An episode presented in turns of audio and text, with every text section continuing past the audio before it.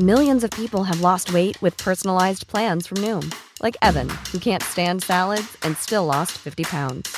Salads, generally, for most people, are the easy button, right? For me, that wasn't an option. I never really was a salad guy. That's just not who I am. But Noom worked for me.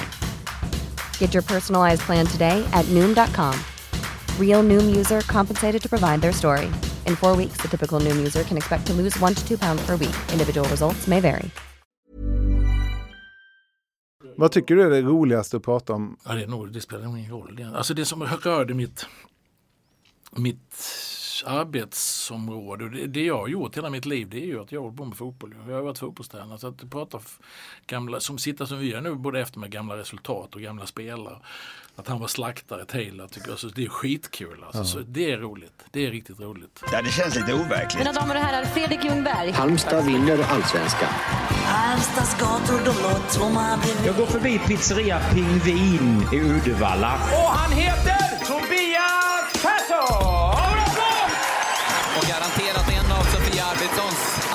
allra skönaste vinster. Jag liksom tillhör ju de här få människorna i Halmstad som aldrig till exempel har badat i Tylösand. Jan-Olof Janne Andersson föddes 1962 i Sankt Nikolai församling i Halmstad och har via en parkeringsplats i Katrineholm landat det häftigaste jobbet i Sverige. Förbundskapten för svenska herrlandslaget i fotboll. Inte dåligt för en argsint målskytt från Alets IK. Välkomna Janne Andersson. Janne Andersson, välkommen till eh, podden och studion. Tack så jättemycket. Vi börjar med faktaruta. Namn sa jag precis. Jan-Olof Andersson va? Ja. Ålder? 58. Ja, aktningsvärt. Ja, det börjar bli mycket. Det börjar bli många år nu. Det, man umgås ju ganska mycket med unga människor som spelar fotboll och sådär. Då fattar man ju inte själv hur gammal man är alltid förrän man ser sig själv på bild. Då man, eller när man har ont i knät eller när man ska byta lag, laga någon tand. Kroppen håller på att rasa ihop efterhand men det får man leva med. Men det är jag också ont i knät och jag är 39 så att... Eh... Ja, nej men det är lite, lite det här med den fysiska statusen. Jag har ju varit väldigt bra tränad i livet och sådär men att man mm. inte kan träna på samma sätt. Man kan inte springa, man kan inte, lite där tycker jag man känner. Däremot men, mentalt och i huvudet och sådär känner jag mig ganska ung fortfarande. Mm. Men är du ute och latchar med bollen? Nej, kan inte det. Kan inte det längre. Eh, knät är för dåligt och eh, spelade paddel någon gång här när vi var i Qatar faktiskt med, med landslaget på den här januariturnén. Det var väldigt roligt att spela padel men, mm. men, efter en timme så gick knät. Tyckte inte helt... kroppen att det var roligt längre? Nej det var inte bra. Det, det, det var väldigt roligt för då så, dagen efter så kunde jag knappt gå. Jag kunde knappt ta mig från planen eller där nerifrån upp för trapporna. Först träffade jag Tim Sparv, den gamla HBK. Ja, för Finland hade kommit då. Och han, han mötte jag i trappan och när jag stod framåt började höll mig så kom han gående ner och såg mig så han trodde jag fick en hjärtinfarkt. men, men, eh, och sen så då dagen efter så haltade jag och så kom ju Ester som är vår kommunikations en av våra kommunikationsansvariga så sa att du får nog tala om för media som är med vad du har gjort. För att annars undrar de om du kommer knappt kunna gå på planen under träningen. Så då gick jag bara förbi så sa jag bara så ni vet att spela paddel och då bröt jag knät igår. Och för mig var det en symbol jag skadade knät. Men mm. det skrevs ju rakt ut direkt i media. Ja, min gamla mor hörde av sig sen hemifrån Söndrum med ett sms och undrade har du brutit knät? Hon såg liksom framför sig det av hela. och eh, hon kanske också undrar vad paddel var? Ja, vad paddel dessutom. Men, nej, så det, man får akta sig vad man säger ibland. Men, nej, men tyvärr, åldern är väl den är ju som den är. Men mm. just, just det fysiska, det är lite tråkigt faktiskt. Mm. Uppväxt? På Eketångavägen i Söndrum. Var det en fin uppväxt? Det var en jättefin uppväxt. Fem syskon är vi och eh, mor och far. I, vårt, vad heter det, man kallar sådana hus, kedjehus. Så att eh, lekplats tvärs över gatan och många kompisar i samma ålder i kvarteret. Eh, ett helt gäng. Så att vi, det, var, det var bra på alla sätt och vis. Men hur kommer det sig att det blev valet och inte Djursholm då? Ja, det var min far, pappa Olle, som, som var uppvuxen på Väster, Söndrumsvägen. Uppvuxen eh, var kompis med Sylve Bengtsson, gammal klassisk vänsterytter i HBK. Eh, allsvensk skyttekung en gång i tiden. Han spelade i HF. Va? Och Åke Hallström var son Pelle tog över som ordförande i Alet faktiskt efter farsan.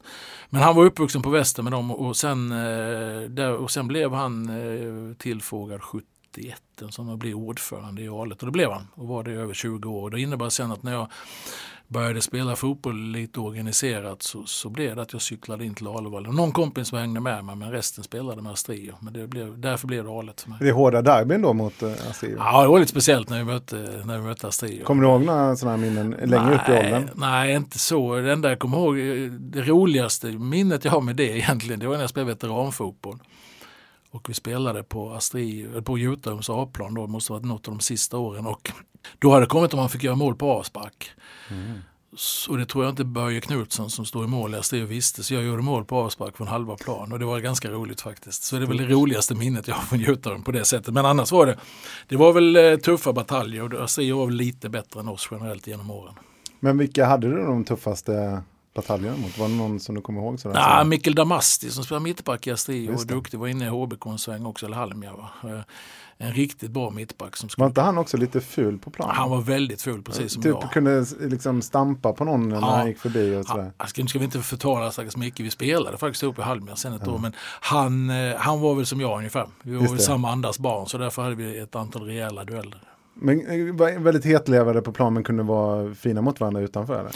Ja, generellt har jag nog varit sån tror jag. Det som händer på planen stannar på planen på något sätt. Att man liksom, eh, sen är man inte alltid glad och stolt i efterhand över hur ilsk man har varit. Så att säga, varken som tränare eller spelare. För det kan man skämmas över lite grann ibland. Men, men eh, som sagt det som händer där. Sen får man kunna ta varandra i handen och, och mm. gå hem och vara glada igen. Sen behöver man inte vara bästa vänner för det. Men... Lön?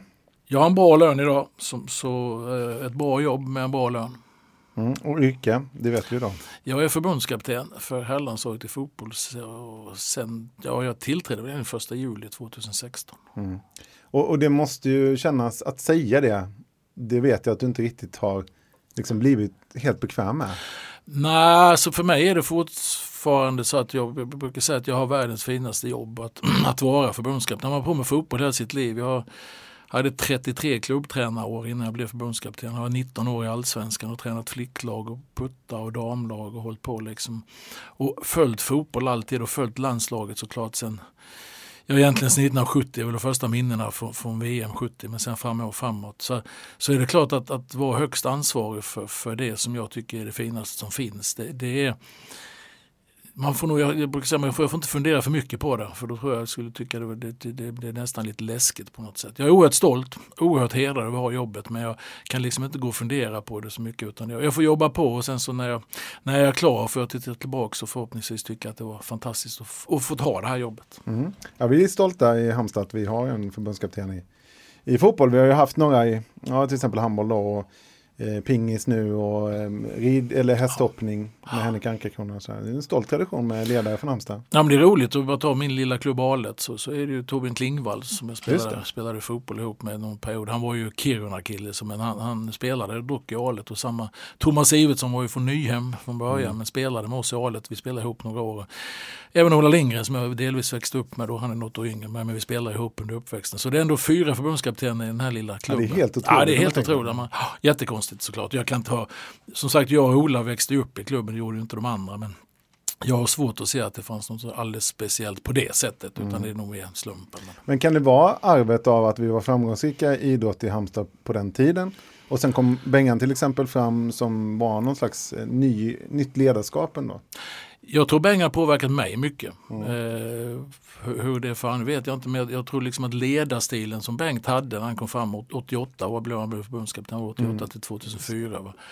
Och eh, sättet, hans ledarstil och det här, det, det, tror jag präglade, tror jag präglat ganska många. Mig har det präglat. Och, och hans eh, man ska ju veta att handbollen på den här tiden var ju öststatsdominerad. Det var ju två meters bästa som bombade bollarna. Va? Och så kom in och Sverige började spela på ett annat sätt med sin kontringshandboll och så vidare och ledarskapet, där det, var riktigt öststatsledarskap. Och det är klart, de, de kliar sig i huvudet många gånger när Bengan stod och lät spelarna ta, ta timeouten och så vidare. Va? Så mm. han liksom fick folk att växa på det sättet som han fick. Så att jag har en enorm respekt för Bengt och eh, om, om, han lyssnar på det här så framför jag här med en hälsning. Jag har inte träffat honom på ett par år nu. Så, men en fantastisk ledare. Hade honom dessutom som gympalärare så att han, han har präglat mig på flera olika sätt. Mm, ja, väldigt fint. Och Eh, hoppas att han lyssnar. Han har ju haft det lite um, struligt med hälsan.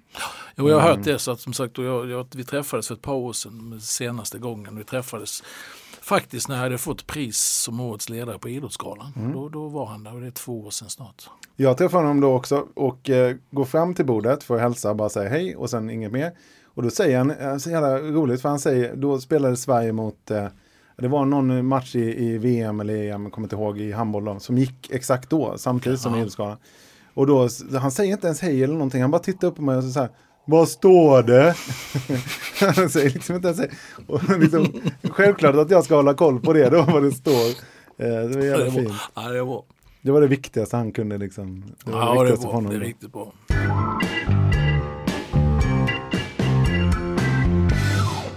Vad tänker du på när jag säger ordet Halmstad? Det är ju hem. Halmstad är ju hem för mig fortfarande även om jag är inte hemma så ofta faktiskt. Jag lämnar egentligen stan 2009 när jag slutade HBK. Så hade jag ett år i ÖIS och då bodde jag kvar hemma i Halmstad pendlade. Eh, och sen hösten 2010, 1 december skrev jag på för IFK Norrköping och började pendla dit och sen flyttade vi upp definitivt till Norrköping och Lika. Och, och lilltjejen Julia gick klart gymnasiet så de flyttade upp till mig 2013. Så att jag har inte, de här åren, vi är ju hemma någon gång, någon gång om året men det blir inte så mycket mer för nu har vi en dotter i Skåne och en dotter i Solna och då blir det liksom att man umgås mm. mycket med dem. Så att, men jag säger hem om mm. Halmstad och jag, någon gång i framtiden så så vi är väl inte riktigt överens hustrun och jag var vi ska bo någonstans. Vi trivs väldigt bra där vi bor nu så att det ska inte säga något annat. Men vi får väl se när jag, när jag är klar med det här uppdraget och vad som händer och, och sker. Men, men det är hem. Mm. Det är absolut hem med det. Och om, om du får bestämma helt så blir det Örnäsvägen eller Danska vägen? Ja, det blir, det blir Söndrum ner mot vattnet där ja. någonstans. Det blir Just det, för jag brukar ju tråka dig med att du föll på fel, eller uppväxt på fel sida där jag var uppvuxen på den bästa sidan. Då. Ja, du tycker den bästa. ja, jo, men uppenbarligen du också eftersom du graviterar mot eh, absolut, havet. Det, nej, men det blir bra om jag flyttar dit möjligtvis. Ah, okay, okay, okay, nej, men det, det, det, jag tycker det är fint ut på det Det finns många fina ställen i Halmstad. Det är väl, det, som, är, det är väl det som lockar lite också, men det är både med natur och, och vatten och det är att vi pratar svampplockning eller vad man nu vill göra. Det, det mm. Finns väldigt mycket bra i Halmstad som är lättillgängligt. Och, så att, ja, vi får se. Vad kan bli bättre i Halmstad då? Ja, nu har vi ju HBK tillbaka i Allsvenskan så det är ju bra. Jag mm. hoppas att Drott som ju har börjat bra kan, kan eh, och nu får de inte spela höll jag på att säga. Nej, att, men att de får komma igång igen, både killarna och tjejerna. Jag följer båda delar. Jag var faktiskt såg tjejerna här i Tyresö förra, förra säsongen. De har ju spelat en serie som har varit mer rikstäckande nu än vad killarna har gjort. Så att, och eh, var faktiskt och såg, de just slog Lidingö där vi mm. bor när de gick upp i allsvenskan. En fantastisk match ju. Ja, för några år sedan. Jätteroligt. Så att, idrotten följer mycket fortfarande. Alet missar kvalet här upp till trean och gjorde det ändå bra som nykomling i fyran. Så det, det är idrotten jag följer. Sen, mm. sen i övrigt i Halmstad så det har hänt rätt så mycket de här åren som jag har varit borta. Och det som är tråkigt, det är väl det behöver vi inte tjata sönder här, men det är ju stadskärnan. Mm, alla man, säger det som jag intervjuat. Ja, kommer man in till stan liksom nu, jag, varje gång jag är hemma så har jag min Rasmus som hjälper mig med med mina pensionsgrejer och eh, Gunnar Bringman som kollar mina tänder. De, de besöker... Det måste vi ju stanna vid då, det är ju två kändisar här nu. eh, Rasmus Svensson kom från Malmö FF till HBK, kanske 90, 91? Typ, eh, ja, jag säger 91, 92. Han, och det var faktiskt jag som mycket låg bakom den värvningen därför att jag var assisterande tränare då i HBK och hade sett Rasmus precis som det var med Marcus Rosenberg faktiskt. Mm. Jag var assisterande tränare och såg Marcus Rosenberg var bra i Malmö spelare och tyckte han skulle värva. På samma sätt var det med Rasmus, han tog mm. inte riktigt riktig plats i Malmö och då lyckades vi värva honom. Mm. Så det stämmer. Och det blev ganska bra. Ja det blev jättebra. Ja, till och med landslagsmässigt. Ja, var med i u landslag och spelade, spelade tillsammans med Niklas Gudmundsson, Niklas Alexandersson, den årgången. Mm. Gudis var 72 men han var ju med 71 så att mm. Det gänget var han med. Så han var en bra mittback, en fantastiskt bra huvudspelare, Rasmus. Mm. Uh, lite trög i vändningarna kan man väl säga när, om han lyssnar på ja, det. Ja, men det tror jag faktiskt han kommer göra, det är roligt. men Rasmus och sen Gunnar Bringman, denna, denna legendar, Alit också. Som, nej, men och då, då, och när man var, är man hemma då, så, då, då, är det det jag gör. Jag går inte på stan annars, sådär, men när man mm. ska in och träffa dem det blir någon gång om året. För så tycker jag för varje gång så är det mer och mer dött. Det är inga mm. människor liksom. Och det är mm. väldigt, väldigt tråkigt. Men, och då ställer jag alltid frågan till dem jag eh, snackar med. Vad ska man göra åt det då? Och ingen har ett svar. Har du ett svar? Nej, jag har absolut inget svar. Jag var senast var jag faktiskt bara precis inom Halmstad för jag signade några böcker som jag har skrivit nu på, hos Ulle på Halmstad bokhandel. Och då var det, det var stendött. Det var mitt på alltså 12-1 någonting en, en vardag här nu för en månad mm. sedan någonting. Och, nej, jag har, jag har absolut ingen, ingen lösning på det. Men det är tråkigt. Ja. Mm. Det, jag vet ju när man själv var i 20-25 års ålder, då var det ju sån där grej att då skulle man ju åka in till stan på på lördagen och mm. gå på stan. Liksom. Mm. Det gjorde folk då. Det var mycket folk på stan. När jag kommer hem till, till city så känner jag att det är ganska mysigt att gå runt där ändå. Kan det vara att vi eh, blivit lite blasé som vi också är kanske inför havet och sådär. Men när man inte är där, när man inte ha det hela tiden så kan man uppskatta det mer. Nej, det är möjligt. Så, så det, det blir, ju, det blir ju konstigt när man lämnar en stad på det sättet därför att man blir ju mer patriotisk. Mm. Ska vi nu prata det här med handboll och fotboll och sånt så, så är man ju mer patriotisk än vad jag var när jag bodde i stan nästan. Mm. Alltså, man, man, verkligen man följer det på ett sätt. Så det, man kanske får en liten annan relation. Men, men jag tycker ändå, för mig är liksom innerstan, det ska vara liv och rörelse mm. där. Så jag tycker det är tråkigt när det är dött. Men spelar du lite på Halmstad-grejen också? Att man är lite bonnig och man har sin dialekt och sådär. Som jag kan tänka mig att jag kan göra ibland på säljmöten och sådär. Nej, inte bonnig. Däremot så hyllar jag ju Halmstad i alla sammanhang jag kan. Mm. Men det påverkar ju bilden av det för att Halmstad är ju en sån ort som många eh, tycker om. Och, och det, man kan, du hade kanske inte kunnat göra det lika mycket om du var stockholmare egentligen. Nej, Då det är har du fått folk mot dig liksom. Ja, det är möjligt. Ja, det är möjligt. Nej, men jag är stolt över mitt ursprung i Halmstad. Jag, jag, jag vet Dale Reese som jag jobbade med i Norrköping först fem år som jag är inne nu i landslaget också som idrottsskadeterapeut och koordinator. Han säger ju att vad vi än pratar om så hamnar vi alltid, han nämner all, jag hamnar alltid i Halmstad till sist. Sen säger Jakob Kakembo Andersson som är min presskille, som han är kommunikationschef heter, men jag kallar honom för presskillen. Ja, det är väldigt roligt. Han, och Jakob säger samma. Hur den är, vi börjar prata om någonting så hamnar vi på prins Bertils led alltid, säger han.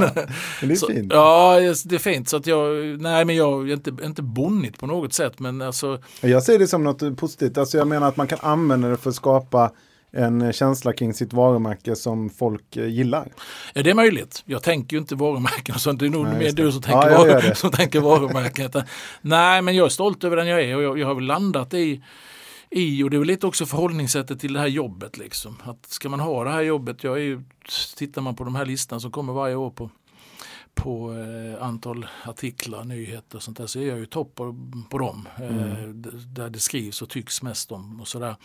Och ska man ha den typen av jobb och uppdrag så, så, så får man nog ha landat i sig själv. Och jag har landat i mig själv först. Mm. Jag är mm. väldigt trygg i mig själv, väldigt trygg i min roll och är väldigt nöjd med min dialekt och spelar gärna på dialekten mm, lite grann. Det för det tycker jag är roligt. Men, men det är för att jag är stolt, för att jag har mm. den dialekten jag har. Och men så är jag väldigt trygg i rollen och, och, och, det hänger ihop för mig på något sätt. att Jag, jag är stolt över mitt ursprung och jag eh, är trygg i mig själv och då, då är jag som jag är. Sen hur, hur, det upplevs det kan jag inte påverka så mycket. Liksom, mm. Utan det får sådana varumärkesstrateger som du noterar Ja fall. men du funkar ju bra i media. Du funkar ju, eh, gillar du att vara kändis?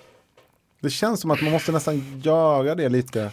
Ja man ska, man, man ska nog inte man, man, man får nog inte vara skygg. Nej. För det är, nog, det är väl så idag att jag jag blir igenkänd eh, i Sverige överallt och även internationellt. Händer det på flygplatser och gator och sådär att det kommer svenskar som, och, och sådär, och som både tittar på en och vill fotas med en. Och, och, och det är ju, i grunden är det ju roligt. Jag, mm. tycker, mm. jag tror de flesta människor är fåfänga och tycker att det är lite kul att man blir igenkänd på det sättet. Sen vänjer man sig ju vid det. Mm. Det roligaste med det är att de människor som kommer fram, liksom, de är snälla. Alltså mm. Det är mm. människor som frågar om man kan få en autograf. Inte lika vanligt idag men förekommer. Eller att man kan få ta en bild och, mm. och sådär. Och det, det är folk snälla, kan man göra någon glad så är det, så är det väl bra då. Ja men såklart, men samtidigt så blir det, du kan ju inte gå ut, nu ska du gå här från Mariatorget och, och sen ska du gå till Lidingö. Varenda en som, går för, som du passerar kommer ju titta på dig. Blir inte det jobbigt? Nej, men om, om, man går söker man det så tror jag det blir om man går, jag noterar ju inte det längre på det sättet. Mm. men jag, dina, din familj? Ja, jag blir alltså folk med mig så tycker de det är intressant för de går bakom och så de ser ju folk glor då. Eller mm. sådär. Men, men det gör ju, ser jag kändisar så glor jag ju. Alltså, mm. Jag får ju acceptera att jag Vad ser du för kändisar uppe i Stockholm då? Blir det så att du, ja där är Mauro Scocco eller? Ja, jag, Faris Faris gick förbi och så jag missade honom tyvärr för vi har gjort en reklamfilm ihop en gång, mm. han och jag. Så det hade varit kul att snacka med honom lite. Men han, då glodde jag men så sa Ulrika, var inte det för? Det var nog så pep han in på restaurang så jag missade honom. Men är det så att, att ni kändisar hälsar på varandra? Är det som, är det inte nickning så? Ja, det nog blivit, lite så kan det nog vara. Aha. Lite så. Jag träffade Fredrik Lindström ute för något år sedan på, på någon restaurang och då, då blev det liksom man hejar, man hejar på jag, jag tror det, det kan nog, i varje fall jag, jag, är så, jag, är, jag, ser, jag har ju sett honom på tv ja, innan så jag hejar ju på honom. Mm. Och det är så, när jag ser en kändis så tycker jag att jag känner den. Ja. Mm. Och det är så jag fattar att så gör ju folk när de ser mig. Så, mm. Folk som hejar, jag hejar ju alltid även om jag inte vet vem det är. Så mm. hejar man ju, för man är ju beredd att heja. Men det jag gör om jag är ute och går så är det ofta att jag har nu är det kallt så nu har jag mössa, men så har jag keps. Mm. Sen så tar jag, stoppar i hörlurar och då, då dels ser folk kanske inte lika tydligt vem det är och sen så eh, se, då tittar jag liksom inte heller utan då är jag min värld, jag lyssnar på en bok eller något sånt. Mm. Så att då, Men kan du, kan du fejka ibland att du snackar i telefon just för att, ja, det ja, för att slippa jag, det där? Ja, när jag ska in och handla på hemvägen som jag får göra ibland mm. så, så, kan jag göra det. Kan tänka Och då, då kan jag peka. Ja, just det. Nu är jag telefon, så är du inte det. ja, bra det, det har hänt. Ja.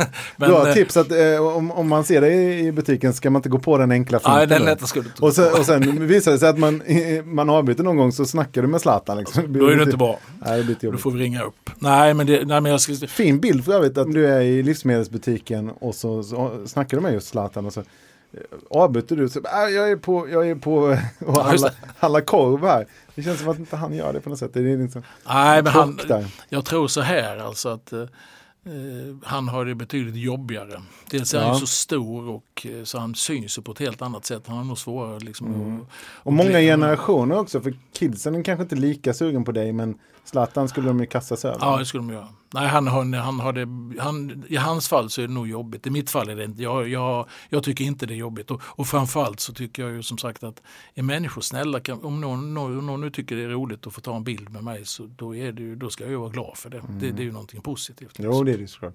Men din mail är inte alldeles svår att lista ut. För det, jag tänker, det förvånar mig lite att den är så enkel. Um, det innebär ju att du måste få ganska många mail som kanske inte, för då tänker jag att folk kan uttrycka sin, mm. sin uh, frustration. Ja, fast det, det är faktiskt nu ska jag väl inte uppmuntra folk att skriva mejl, men, men, eh, och vi behöver inte svara hur svår den är heller, höll jag på att säga. Men, men, men, men, lite, lite grann att eh, de som skriver är faktiskt för det mesta väldigt nyanserade. Mm. Och det, mm. det, jag får faktiskt, det, det, det jag har fått synpunkter på från några olika personer, vilket jag har respekt för, det är att de tycker jag svär för mycket. Mm. Och det tycker jag själv att jag gör också. Så, jag så du bara svarar så, så, Ja tack, jag håller med. Jag, jag, jag, jobbar på det. Jag jobbar på det och gör det bättre för det är slarvigt. Man, mm. man, man, jag, jag, tycker inte man ska slarva. Men jag är noga med språket annars. Men det blir, och framförallt när jag kommer igång med någonting mm. då, då, blir det, då blir det fler svordomar och det är slarvigt. Så jag, jag jobbar på det, jag lovar. Men hur många mejl får du om dagen? Nej, det är inte så farligt. Det är, det är inte så? Nej, det är det inte. Det är inte så stressigt att vara, jobba som förbundskapten eller? Inte på det sättet. Mm. Nej, inte på det sättet. Hur, många, hur kommunicerar du med killarna? Eh, Zlatan smsar du till exempel? Ja, jag har sms-kontakt med en del spelare. Jag ringer en del spelare och sen hälsar jag på spelare. Så det är ju rätt så många spelare. Så min grundinställning är väl egentligen att när de är i sina klubblag så låter jag dem vara ganska mycket i fred. Mm. Liksom, för de har fullt tryck. Alltså, det är inte så att du skriver eh, fint eh, vänsterinlägg där? Nej, inte så, inte så, men det kan vara. Jag menar, gör någon någonting speciellt så kan jag skicka någonting sådär. Okay. Men, men inte liksom att jag håller på hela tiden på det mm. sättet. Mm. Utan det är, mer, det är mer liksom, jag tycker att en av mina huvudteser som förbundskapten är ju att när de kommer till landslagssamlingen, när de kliver in på hotellet när vi samlas, då säger jag alltid ut med klubblagstänk och in med landslagstänk. Mm. Det är liksom, då, då väcker man allting som har med klubblag, oavsett om du ligger sist eller först eller om du har varit avbytare eller om du har missat en straff eller hur den har varit så bara väck med det och sen så rätt in i landslagstänket och sen ska vi ha det tänket nu. Och sen när de lämnar så går de tillbaka till klubben. För jag, det, det, kräver så pass mycket av sina klubblag. Och många av de här killarna spelar ju matcher och spelar ju hela tiden och de har jättemycket grejer så där runt omkring sig. Så att jag låter dem, jag brukar säga låter dem vara i fred ganska mycket. Sen kan jag åka ut och hälsa på dem och jag kan slå en signal ibland. Men, men det är ganska lugnt ändå. Men däremot när de är, då är det 100% uppmärksamhet när de väl är med i landslaget. Mm. Men för jag tänker på kommunikation känns som en ganska viktig ingrediens i ditt ledarskap. Men när du smsar och eh, skriver mejl, vilket vi har gjort ibland, till varandra så upplever jag att du är lite gubbig i, eh, i sättet att kommunicera. Ja, hur är man när man är Nej gubbe? men eh, alltså det är kort. Ja, ja, men man det vet ju inte om du är arg eller glad. Nej, men det är möjligt. Men, det... när man träffar med dig så Ja, ser man ju det. Ja, nej, men det, men det jag, är, jag är väldigt dålig på att skriva. Mm. Jag, Va- jag, Men hur kommer det sig? För du är så duktig på att kommunicera. Ja men prata, prata är en sak men däremot skriva därför jag gjorde min bok här nu som kom ut. Den, den, den kunde jag ju inte skriva själv. Där har jag en kille som skriver åt mig som känner mig väldigt väl, Henrik Jonsson. Så, så vi, jag pratar och så skriver han och sen så snackar vi ihop oss och sen skriver han ut det och sen så går vi igenom och så. Därför att jag är dålig på att skriva. Därför jag vill att allting ska vara så noggrant, exakt. Det får inte vara ett kommatecken fel, ordval och så vidare. Det är mycket lättare när man pratar och därför så när jag skriver så jag ringer hellre folk än att hålla på för mycket med sms och mail och skriva långa mail och långa sms. Då ringer jag hellre upp. Det är mycket lättare att reda ut det muntligen. Och det är samma sätt till Ulrika, ibland frun när hon, hon, någonting med, vi skulle kolla något med någon av barnen så, så hon skickar ett sms, men ring, det, det är bättre liksom, vi löser det direkt så blir vi av med det. Va? För annars blir det, det jag, det jag kan bli stressad av det är liksom att jag får massa sms. Nu har vi suttit och spelat in en podd innan du och jag, och så sitter vi här nu. Och nu när jag går hem då har jag fått lite sms och mejl och sådär. Och det stressar mig för jag vill gärna svara, för jag är väldigt noga med att svara människor. För jag tycker man ska göra det av respekt. Och, Men då- Om det inte är så att det är dumheter, för då svarar det. jag inte. Men, men det är det sällan. Men du har också ganska tydligt, eh, enkelt svar ju. Det är ju bara en tumme upp. Ja, jag, jag kör tumme upp. Det är jättebra. Ja, men det, det, Det det, ganska fattar, det fattar ju det alla. så, så gör min pappa också. Man Ja, vet det- ju inte om det är liksom, han är jätteglad eller om man bara är liksom, okej. eller alltså, det, Ja, men jag kan ibland lägga till en smiley också. Okej, det finns nyanser Det finns i- nyanser i det. Men om det var bara bekräftelse av ett ställe vi skulle träffas Okej, då är det bara tummen upp. Det behöver inte vara mer. Nej, jag fattar.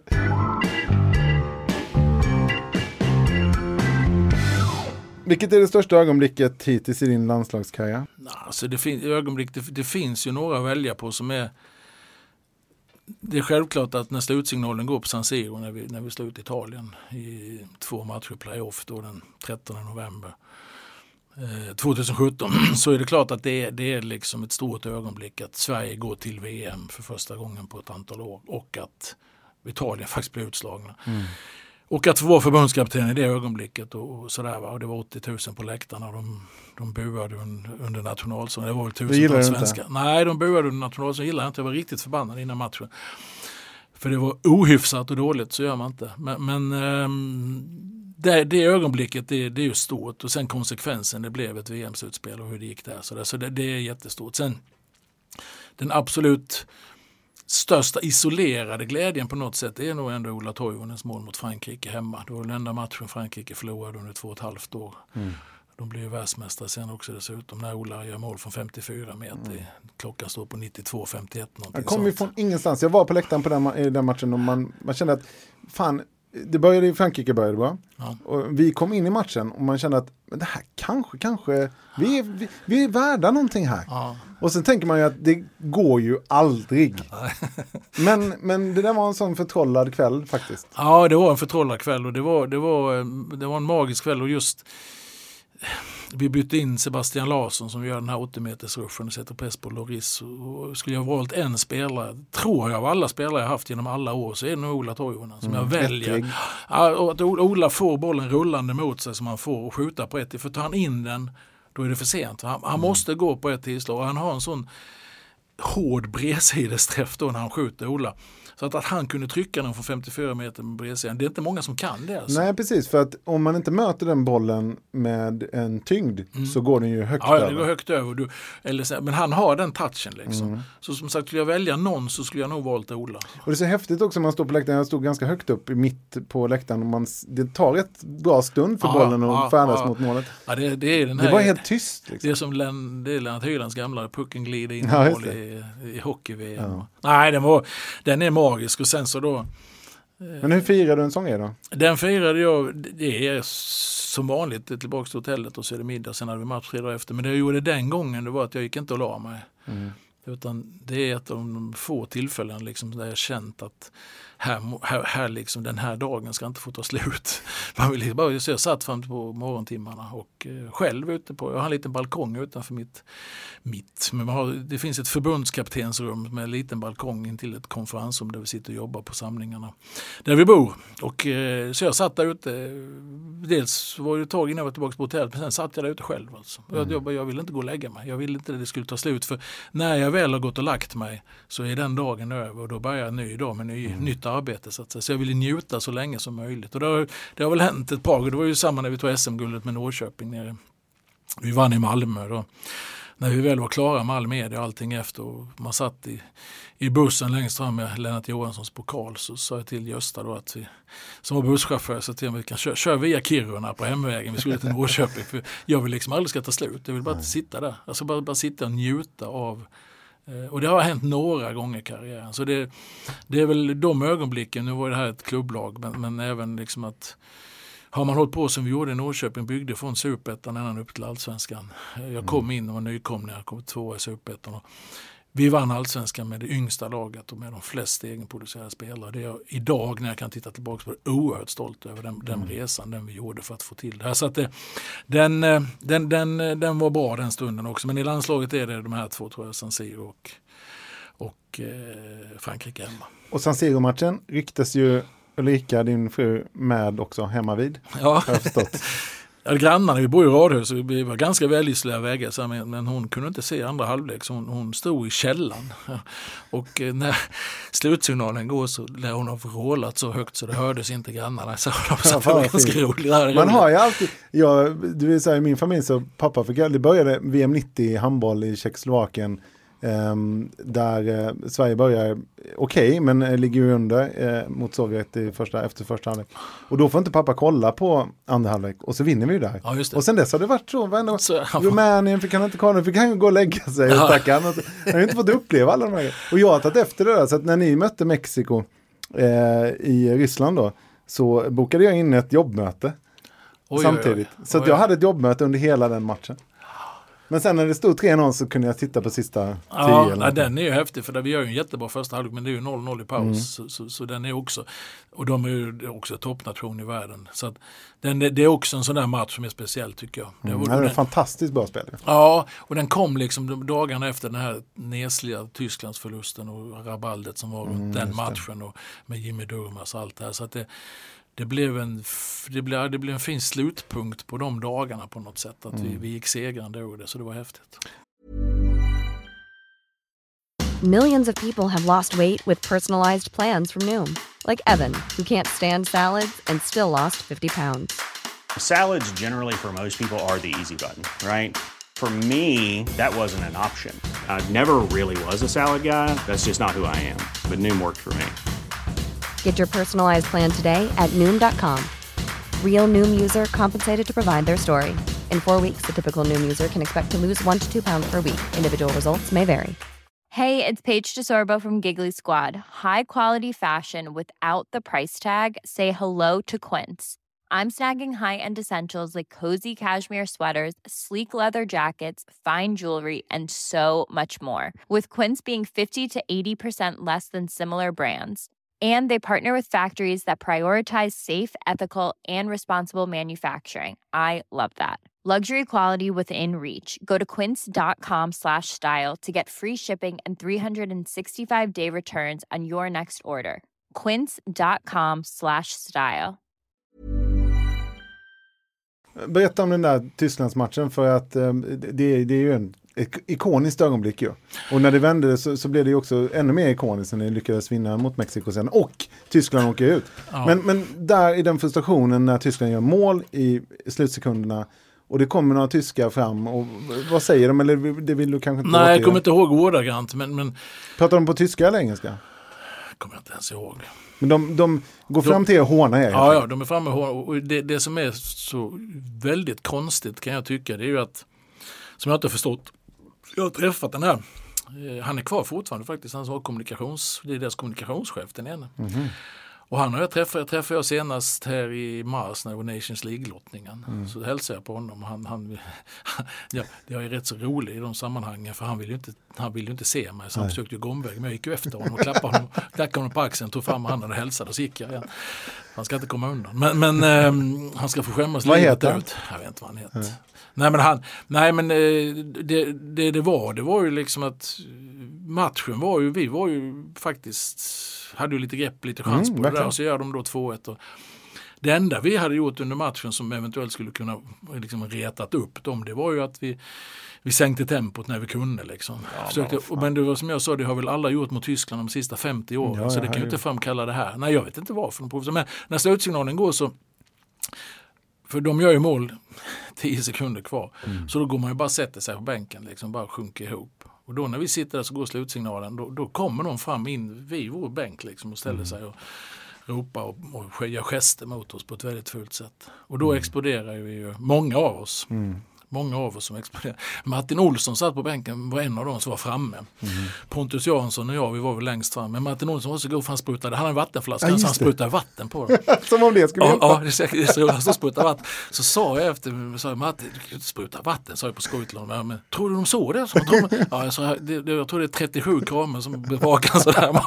Så jag tror att de såg att du sprutade vatten. Ja. Det är väldigt roligt. Ja. Nej men den var... Eh, men din namne Janne, säkerhetschefen, går ju fram och... Eh, Falkenbergs Janne, ja. ja. Han eh, körde en sån dubbel bågspännare, tror jag det heter på polisspråk, i, i bröstet på en av tyskarna. Nej men det var, det var ju väldigt het stämning och det var väl ingen, alltså, det var väl inte någon risk för handgemäng på det sättet. Fast det blev ju handgemäng med Janne. Ja, så tillvidare. Sen vet jag inte riktigt, han får ju svara på vad som hände med honom. Så, men inte för min del var det väl ingen för så. Men däremot så blev man ju, sen är det ju det är ju också frustrerande när man ska, när man ska skälla ut någon på engelska eller tyska. Halländska det är liksom... Men vad valde du för språk nej, i stunden? Men grunden var nog egentligen respekt, det var nog det vi sa. Ah, okay. Det var nog respekt, liksom, att, vad är det för respekt? Liksom. Och, och sen var det väl några av dem som stod på sig, det var väl det som var problemet. Hade de bara liksom gått därifrån, mm. bara, men några av dem stod på sig och fortsatte vara otrevliga och det tycker jag inte de behövde vara. Så att, det var ja, mycket speciellt. Men eh, eh du kom ju ännu mer in i folkhemmet där, tänker jag, och men, men det som är fascinerande för mig är, för vi såg matchen några stycken, jag tror det var, var det till och med midsommarafton eller var det dagen efter? Midsommardagen. Ja, midsommardagen. Och, och, vi hade laddat upp där, vi var på Öland och det var väldigt så här fin svensk sommar. Nu skulle det liksom bli 94 igen. Ja. Och vi var helt tomma i två dagar. Men ni kunde ju kanalisera någon energi där. Ja det kunde vi och jag tror det liksom redan vid slutsignalen, dels det här med deras provokation och den otrevligheten och sen redan där liksom triggades jag igång igen. Därför mm. att vi hade gjort en så bra match fotbollsmässigt och vi hade slått Sydkorea första så att visst, vi, vi skulle ha chansen. Och sen kom ju den här Jimmy Durmaz grejen som han orsakar ju frisparken som Tony Kroos gör 2-1 målet på. Och, och det näthatet mot honom som också triggade igång oss ytterligare. Och det är väl alltså dagen efter där när vi inledde träningen med att ja, vi samlade ihop hela mediakåren som är där och det var rätt mycket folk. Istället för att komma ner och vi gick ut kanten istället för staketet. Jag inledde med att berätta var, varför vi gör som vi gör, för så mm. brukar vi inte göra. Och sen fick Jimmy säga vad han ville då. Och, äh, det var ett stort ögonblick. Alltså. Det, var, det är nog det jag kommer ihåg nästan mest. Alltså. Mm. För att det visar så tydligt att eh, ni ska inte ge oss på, ge inte på oss liksom, för vi mm. står upp. Vi, vi ställer upp för varandra. Och Jimmys sätt att uttrycka sig, och det hade vi pratat om lite innan, och alla stod bakom, det symbolen. Det ja, var så, ja, vad snygg var den. Och jag tror alltså att i efterhand kan vi tacka de här dumhuvudena som, som skickade det här näthatet. Jag vet ju inte hur sånt funkar, men de som gav sig på Jimmy, för det, det triggade oss ännu mer till att mm. bli ännu starkare tillsammans. Så att det var, de dagarna är häftiga och sen så går vi in i Mexiko också häftigt. Så mm. att jag, det, det, och den har jag också berättat i olika sammanhang, men Ola Toivonens brandtal inne i omklädningsrummet innan vi går ut eh, till matchen är också... Vad säger han då? Det som är det är att jag är inte med på uppvärmningen utan då brukar jag sitta i omklädningsrummet själv. Dels tycker jag inte man ska vara ute på en fotbollsplan eftersom man har kostym på sig. Då ska man stå vid sidan. Så jag är ute och tittar lite på uppvärmningen. Sen sköter Peter Wettergren och Paul Bålsson som är fysiolog och Peter min min närmsta kollega. Och Mats, målvakts-Mats, som sköter uppvärmningen. Så, att, så att, eh, och då sitter jag inne själv och laddar och går igenom mina tankar och skriver ner det jag behöver ha liksom klart i huvudet. Så och sen när de kommer in så frågar jag ju liksom Peter, det gör man alltid, va? hur var uppvärmningen? Och så har man gjort i alla år i klubblag med. Ibland kan uppvärmningen vara fantastisk. Alltså. Mm. Det, det, och så blir det jättedåligt när matchen börjar. Ibland kan det vara tvärtom. Så det finns liksom inget självklart korrelation mellan det här. Men då säger bara Peter att den här matchen kan vi inte förlora. Mm. Och då blir det alltså, jaha, kan vi, nej det är så bra. Det är så bra. Och så kommer mm. Paul in och så frågar han sig så här, det är helt fantastiskt. Och då har vi ju byggt, ska jag inte tala om hur vi bygger in i en match, men vi har ju matchgenomgång kvällen innan, vi har liksom så speciell bla bla bla. Och när vi äntligen när vi kommer fram till det här så, så är det bara liksom sista peptalket. Så då har vi gått igenom allting, allting är klart, alla vet vad de ska göra. Så. Och då brukar jag gå runt i omklädningsrummet någon minut bara och påminna om några inledning på matchen, några grejer och sen så samlas vi ihop en ring och sen kör vi. Liksom. Mm. Och, äh, men då, då liksom när jag ska börja, då, då, då tar jag Ola Toivonen då till låda. Och, och liksom, och han, ja ledartyp på sitt sätt men inte den som gick runt och snackade så jäkla mycket. Men han drar igång där och det, jag måste träffa, eller prata med honom när vi träffas om detta om han kommer ihåg det själv. Va? Men för mm. mig var det, jag gillar ju Winston Churchill, mm. hans tal under kriget till nationen och sådär på olika sätt. Jag, jag, I min lilla värld jämställde jag det här med något liknande för det var så oerhört tydligt liksom mm. att om... Det är svårt att se att Ola Toivonen ah, kommer upp i Winstons nej, nivå. Men alltså, men, ja. Nej, men inte bara så. I, jag fattar som i, i, satt i sitt sammanhang. Temat, ja. ja. satt i sitt sammanhang. För budskapet var egentligen liksom att för förlorar vi, skulle vi förlora den matchen, då, då åker vi hem. Liksom. Mm. Då är vi klara, då är vi ute. Mm. Och då var det liksom att eh, om, tillsammans använder vi ofta det begreppet som är ett väldigt fint ord. Mm. Tillsammans, om vi så ska om vi så, det var, kärnan var nog där. Om vi så ska springa ihjäl oss tillsammans mm. så ska vi fasen inte åka hem. Vi ska inte åka hem. Det var liksom, vi ska inte hem imorgon, aldrig i mm. livet. Vi ska vara kvar här. Det var kärnan, det, det var, sa han väl på ett, i ett antal meningar. Då. Och jag, mm. jag, blev liksom, jag blev nästan tagen där inne. Jag tänkte, fan, jaha, vad ska jag säga ja, det här? Jag, det, Säga samma sak. Ja, jag, jag, kan ju inte säga något. Så, så vi bara samlade upp och så brölade man och så gick vi ut. Mm. Och, och, vi på ledarna, vi har pratat om det efteråt för vi uppfattade det på samma sätt. Men det var roligt, jag ska ta det med Ola. Mm. Jag försökte på ja, fan vad fint. Ja, det var fint. Så därför, det, sagt lite på skoj men lite på allvar, att hur man bygger energi in i en match, hur man får många människor att liksom, på något sätt få ut max samtidigt. Så, så, kunde man liksom på något sätt, det som hände från slutsignalen Tyskland till slutsignalen Mexiko, kunde man liksom kopiera hela det, hur vi fick mm. till det här. Mm. Så skulle man få en Nobelpriset i eh, gruppdynamiken och sånt. För det är helt alltså att man kan få, för det är ju inte själv, alla vill ju vinna matcher, alla, ja, ja. men på något sätt så lyckas vi få till de här Och många kan ju vara väldigt knäckta efter en sån match. Till det exempel Jimmy Domas. Ja, och det, och det normala kanske hade varit att en hedersam förlust mot mm. Mexiko, hade kanske varit det logiska sådär, men, men mm. Vi tar dem med 3-0 alltså. Det, det, ja, det var ah, inget snack ju. Ja, det var inget snack. Vi, vi gör en jättebra första halvlek med det 0-0. Men ändå gör vi tre andra. Så att det, den, den är, det är en häftig upplevelse. Så hela, om, om man har så häftiga ögonblick innan så är det här nog den häftigaste processen om man ser det mm. över några dagar faktiskt. Mm. Ja. ja. man skulle vilja vara en fluga i rummet på dem i ja, omklädningsrummet. Framförallt egentligen när ni kommer ut eh, efter Tysklandsmatchen. För där, där måste du börja. Du måste ju vända den negativa energin där ju. Vi måste börja direkt. Ja. Så är det. Och, och sen samtidigt så hörde vi, det blev liksom fokus också på det här med Jimmy redan i omklädningsrummet. Redan då när killarna tog fram sina telefoner så var det massa matande om det. Så Vem var det som kom fram på, tittade på det först?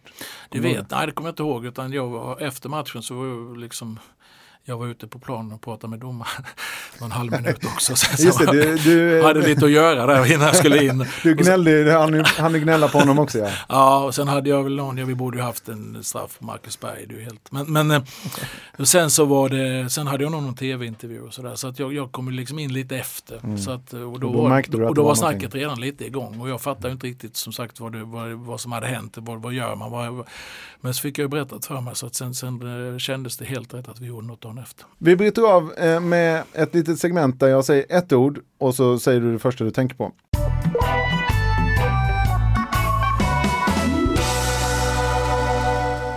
Paddel.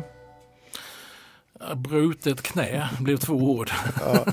eh, Linnea Henriksson. Ja, Halmstadartist. Gyllene Tider. Micke Syd tänker jag på dem. Korvpojkarna. Oh, det är bra grejer, det är gott. Och så, och så är ramsan på hans håll. Korpojkarna. Ja, ja, den sätter sig faktiskt. Ja, det är Seglas. Slurring, ja.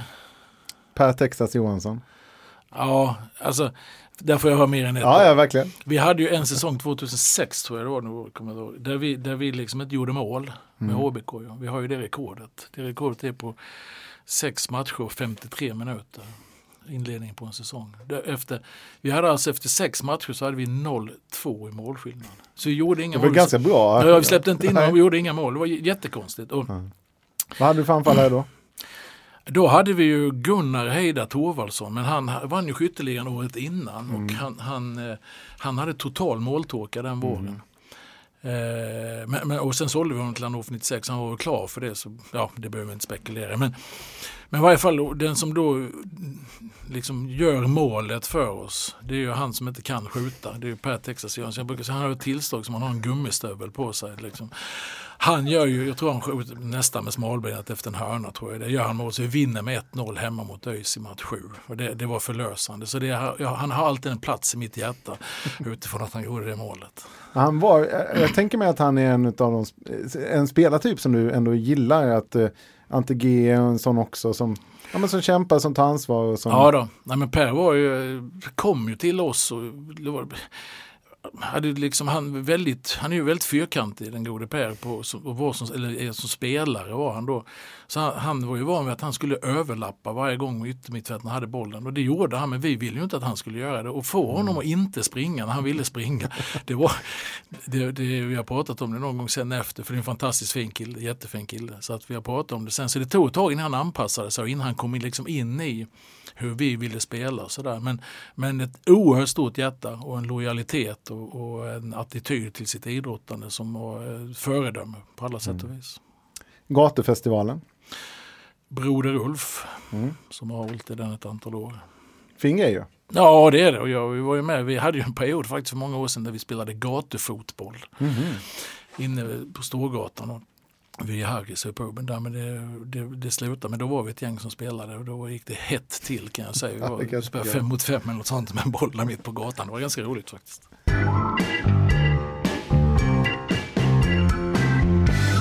Vad unnar du dig nu när du tjänar miljoner? jag har en god ekonomi idag, vilket jag är väldigt glad för.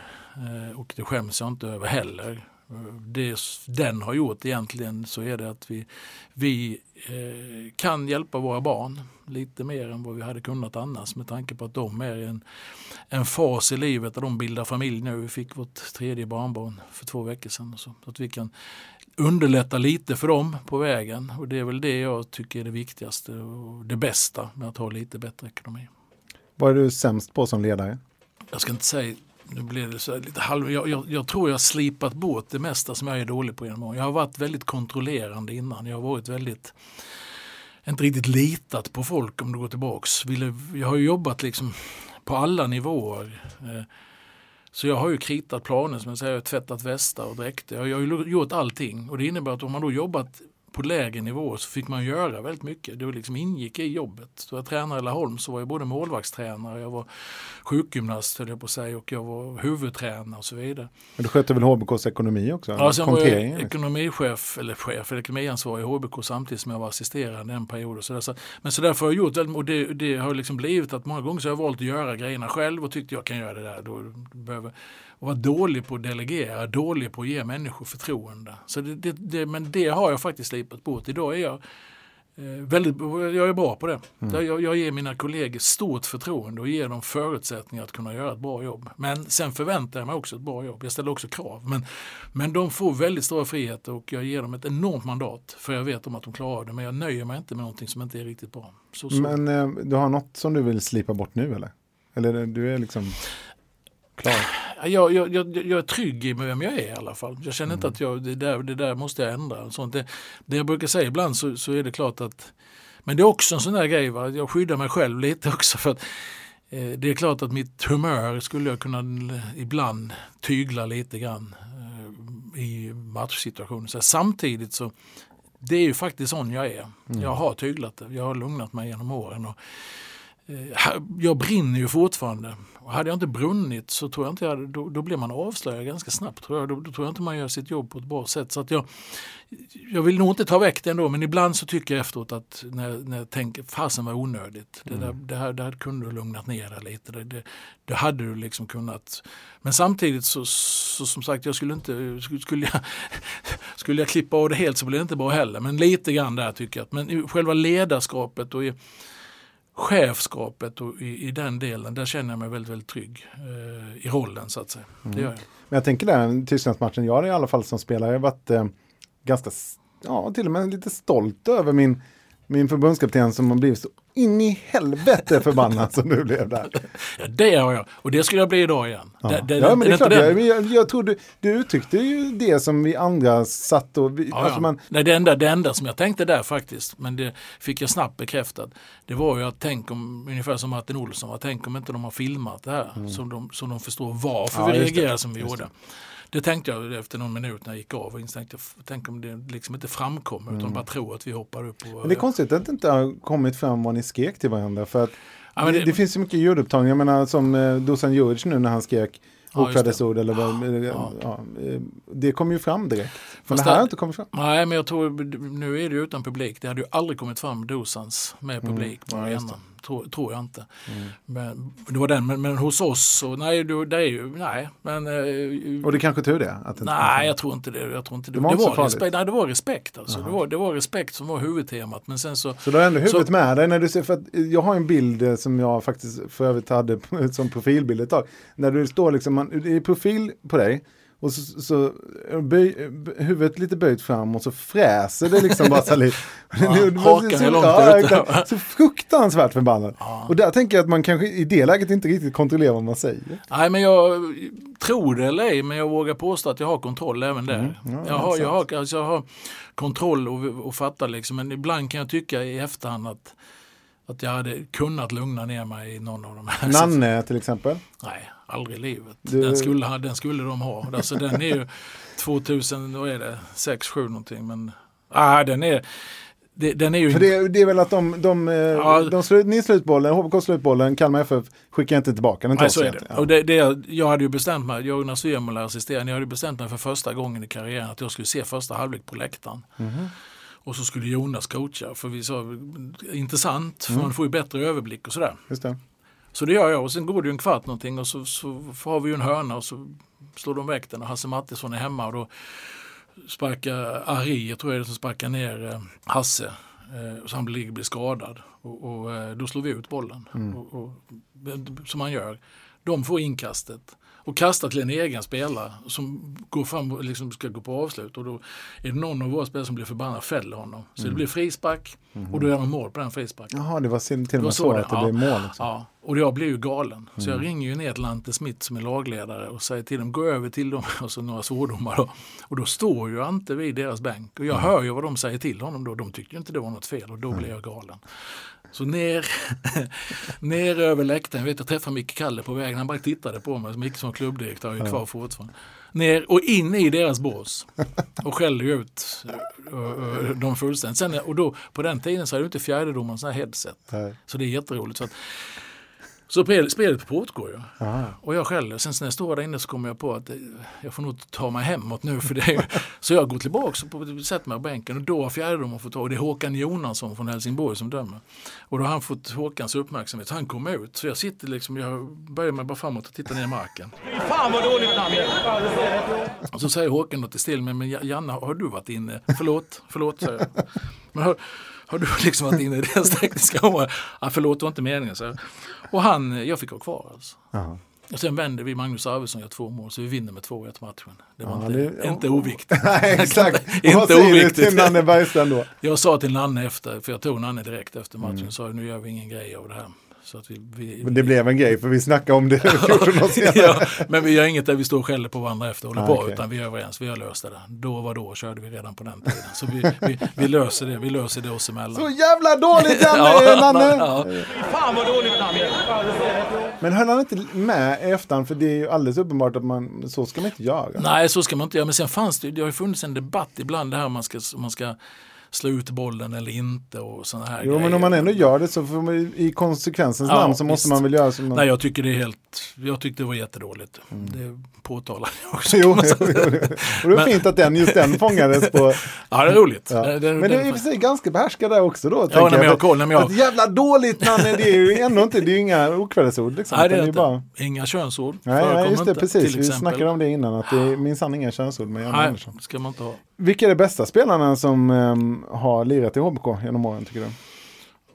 Det finns ju många. Jag fick ju ta ut här i samband med att de gick upp här i höstas, vilket var jätteroligt, någon drömelva. Men Mm. Det, tittar man tillbaka så stod jag ju på, jag var ju med inne på planen och hissade Roy Hodgson 76 alltså. Ja, du var en av Parvlarnas supportrar. Ja, jag var en av de som var inne och jag försökte, jag, jag tror jag pratade med Vicke på Hallandspost om det. borde, jag borde vara med på någon bild någonstans, alltså, mm. för jag är ännan inne på planen. Så det finns ju några ikoniska bilder där ju. Ja, det mm. finns ju det. ja. Men eh, där är jag i alla fall då som, som 14-åring. Så att det, de spelarna som spelade då var väldigt bra. Leo var bra, Sigge, mm. Rutger Backe, Lennart Ljung som målvakt. Och det var många spelare som jag jag hade Claes Lillis Karlsson från Alet, jag kan nästan det laget också höll jag på att säga. Men, men, eh, så det, men tittar man liksom i modern tid och som jag har jobbat med framåt så får man väl säga, jag jobbade aldrig med Fredrik Ljungberg för han, han slutade precis innan jag blev assisterad. Jag var ungdomsansvarig när han spelade mm. i klubben. Men, men sen är det ju, tycker jag att vi har haft det är många, tittar man på Peter Hansson och Micke Svensson, men de gjorde sina landskamper. Micke Nilsson gjorde väl en 70 landskamper som ytterback efter att vi hade omskolat honom när han kom till och oss. Han kom ju från division 4, va? Åreshona? Ja, division 2. Division 2 var det, men det var Åreshona va? Åreshona, han var i Ovesholm, division 6 som 20-åring. Sen gick han till Åreshona ett år och sen så kom han till oss som mittfältare, central mittfältare, yttermittfältare och sen så gjorde vi om honom som, till ytterback. Så att, ja, det, det, jag tycker många bra spel. Jag tycker också, jag har ju en speciell förkärlek för Marcus Rosenberg. Alltså mm. det året blev så speciellt 2004 där vi trillade på mållinjen. Hade inte Fredrik Risp som han heter nu, med sparkat ner Mackan så, så hade vi tagit det där guldet. Det är jag mm. ganska övertygad om. För han var så bra då. Han, han avgjorde matcherna för oss själv. Liksom. Så att, det var synd. Men Marcus Rosenberg, jag tänkte på när jag såg den här dokumentären om honom som fick ett sagoslut. Ju han verkar vara en väldigt fin person som är svår att inte gilla.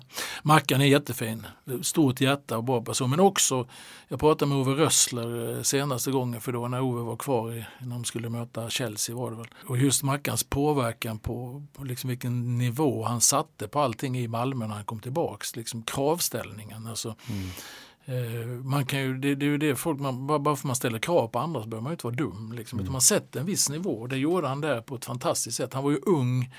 Han var ju väldigt ung spelare när han kom till oss eh, 2004. 22 år gammal men hade ju inte spelat så jättemånga allsvenska matcher i Malmö.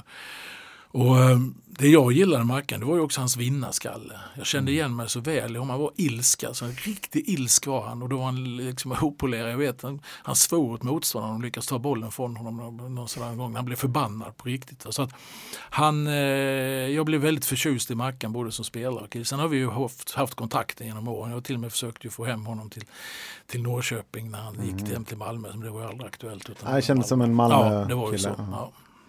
Eh, vilken spelare har varit svårast att träna? Hade du till exempel Igor Supniewski? Jag hade Igor men inte, jag var inte ansvarig. Jonas Tern la ju enormt mycket tid på Igor. Mm. Eh, han var ju fantastisk. Ja, var det Österhemman som han dansade bort hela försvaret? Ja det kan det vara. Jag, jag tror han gjorde tre mot Landskrona eller något sånt mm. också. Men han, Nej, alltså en, en enormt bra fotbollsspelare var det. Och han, han var ju tyvärr lite sargad redan då och hade haft problem på olika sätt. Men Jonas la ju enormt mycket tid på honom och fick igång honom mm. och, och spela. Men sen så blev det ju problem igen och sen försvann han. Så att, jag tyckte synd om Igor. Han mm. hade liksom en historia med sig som, som var väldigt jobbig. Mm. Så att det, det, det, tror, sen har det väl inte gått sådär jättebra sen heller tror jag. Nej, Riktigt för honom på olika sätt. Det man har läst. Ja. Men du snackade om Jonas Wirmola tidigare. Min favoritanekdot är, får du avsluta det här med, det skottblockarträningen, den tycker jag är väldigt rolig. Ja, den är rolig. Jonas, Jonas är ju skön. Liksom. Han är ju ganska talanglös fotbollsspelare. Var han. han nådde ju, han, i Premier, han nådde Premier, Premier League, ja. alltså på inställning och på tuffhet och på attityd och sådär. Men i varje fall så, så uh, han fick en bra karriär. Utifrån talang så fick han en bra karriär på inställning, så kan man väl säga. Och sen efter då så och han retar sig att det kan han göra fortfarande, höra av sig till mig när han ser en match på tv när någon som inte blockar skott rätt. Alltså när någon viker undan istället för att blocka. och, och, med all rätt. Men då, då tyckte han första året, måste vara 2007, vi, vi jobbade ihop, att vi måste träna på att blocka skott. Mm. Okej, okay, hur gör vi då? då? Men, ja, vi, vi tar, och det var på Sannap. Och vi, vi, vi då ställde vi upp dem i ett led och så rullade Tobbe som också var hemma bollen och så fick de skjuta på rullande boll och så ställde han sig och visade hur man skulle göra. Ja. Liksom hur man skulle framåt med överkroppen och göra sig stor och täcka. Men det var ingen som lyckades träffa honom. Nej. Det hade jag ju inte missat om jag fått chansen kan jag säga. Jag har ju siktat på mig. Och sen efter det så fick första gubben i ledet gå fram och ställa sig och så rulla och så fick han skjuta. Och så skulle den ju då skulle ge Grov Jonas instruktion. Och det var ingen som tävlade sådär, det blev inte. Tills Johan Svan då som, som var eh, lärling går fram och ställer sig. Och Per Texas Johansson som vi pratade om, har, alltså, han har ju så dåligt tillslag så det är inte sant. Men han får ju sitt livs träff och sätter den mitt i pannan på Johansson som stupar liksom rakt baklänges. Ja. Bara så här, va? Det ser nästan läskigt ut. Ja, det, nästan, det, och det finns ju på bild. Mm. Det finns ju på bild detta, en mm. film någonstans. Men det, ja, det är fantastiskt roligt. Det är det. Och Jonas väldigt nöjd, det var ett bra plock. ja exakt, vi har sett filmen, det är ju ingen som går fram och ser, ser till honom riktigt. Utan... Ja, och det blir, ja, okay, det blir man blir någon förvånad. Jag tror att alla är så förvånade över Texas att han fick att han kunde okay, skjuta hårt. Det var nog mer det. Ja. Ja, han klarar sig eh, oskadd ur det Johan som väl var. Så att det ja. var inget fara, men det var väldigt roligt. Har du något annat sånt där skönt HBK-minne? Det finns ju många. Alltså, jag jobbar ju med Martin Olsson idag i landslaget, hans tvillingbrorsa Marcus. Och de, mm. de, de, är ju väldigt speciella de här killarna. Det, är ju, det händer grejer runt om på olika mm. sätt. Va? Och Marcus, när han var i HBK, han, han har liksom alltid svar på tal. Mm. Så, och har ju svårt, han har ju svårt med tider. Martin är skön nu i landslaget. För har vi liksom, har vi samling 18.00 så kommer han ju 18.00.59 ibland. Mm. Då hävdar han ju att har det inte slagit över till 18.01 så är det ju 18.00. ja, Medan jag hävdar att han ska vara 17.59, 59. Så det har vi en diskussion om. Men, men han, han, är skön, han är rolig. Och så då Marcus, när han var i HBK, kom ju för sent. Och så kom han ju för sent. Vi hade någon söndagsträning så på eftermiddagen och så kom han ju jättesent. Så sa jag, vad är det nu Marcus? Då, äh, då har han varit hemma och hälsat på i Helsingborg, från Högaborg pojkarna. Sin mamma där. Och skulle han ta tåget tillbaka men tåget körde fel. Vad sa du? Ja, det är ganska rakt ja, Tåget körde fel. Jag hamnade i Landskrona. Nej, men så du, kan inte, alltså, du menar att tåget började köra mot Halmstad, sen vände det om och körde till Landskrona? Ja. men så fantastiskt sköna killar. Va? Så man, man, kan liksom inte bli arg på dem heller. Ja, men det finns så, så, många, den typen av historia och svar på tal på allting. Som, som, eh, det, det, så det, I HBK så tycker jag den, ja, året, eller åren med Marcus var roliga. Men mm. eh, annars är det ju, man tar HBK-minnen generellt så är det klart när vi tog guldet 2000. Mm.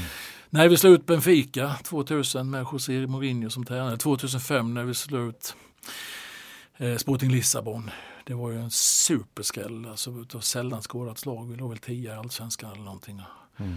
Så att eh, de internationella matcherna med HBK var väldigt roliga. Det, alltså det, det var kul. Vi slog ut 2001 slog vi ut League och det också. De var ett bra lag i Europa, de rankade högt i Europa på den tiden. Så att vi, vi, eh, de åren tycker jag var väldigt roliga, eh, rent generellt alltså. Men mm. sen är det ju den glädjen man har fått vara med om framförallt och som jag upplevde den sen i Norrköping. För det blir ett liknande tänk i Norrköping. För när jag kom dit var det en klubb med lite pengar också. Man kunde liksom inte värva in massa spelare. Jag kunde värva in Ante G Johansson som blev liksom fundamentet i det lagbygget jag gjorde. Men, och hans betydelse har jag pratat om många gånger. Mm. Ante liksom, hade, hade det inte varit för honom så hade jag aldrig blivit förbundskapten utifrån för han blev så viktig i Norrköping. Men, men, men, just det här att få se så många unga spelare utvecklas på vägen. Den tillfredsställelsen har varit fantastisk alltså. Det mm. är så roligt att, att se spelare som kommer upp och tränar första gången med A-laget och sen så, så rätt vad det är så spelar de i B-laget, sen får de hoppa in och sen spelar de och sen är de ordinarie och sen är de till och med landslagsspelare. Och mm. den, den resan att få vara med om den, den är,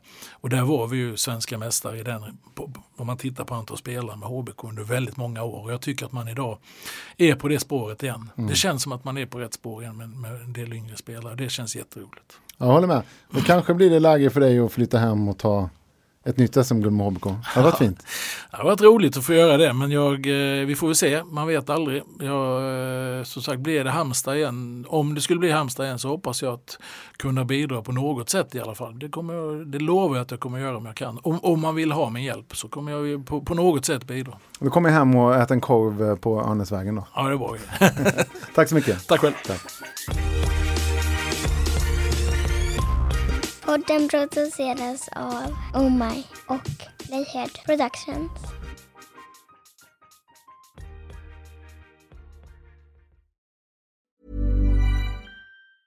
Hi, I'm Daniel, founder of Pretty Litter. Did you know cats tend to hide symptoms of sickness and pain? I learned this the hard way after losing my cat, Gingy. So I created Pretty Litter, a health monitoring litter that helps detect early signs of illness by changing colors, saving you money and potentially your cat's life. Pretty Litter is veterinarian developed, and it's the easiest way to keep tabs on your fur baby's health right at home. Go to prettylitter.com and use code ACAST for 20% off your first order and a free cat toy. Terms and conditions apply. See site for details.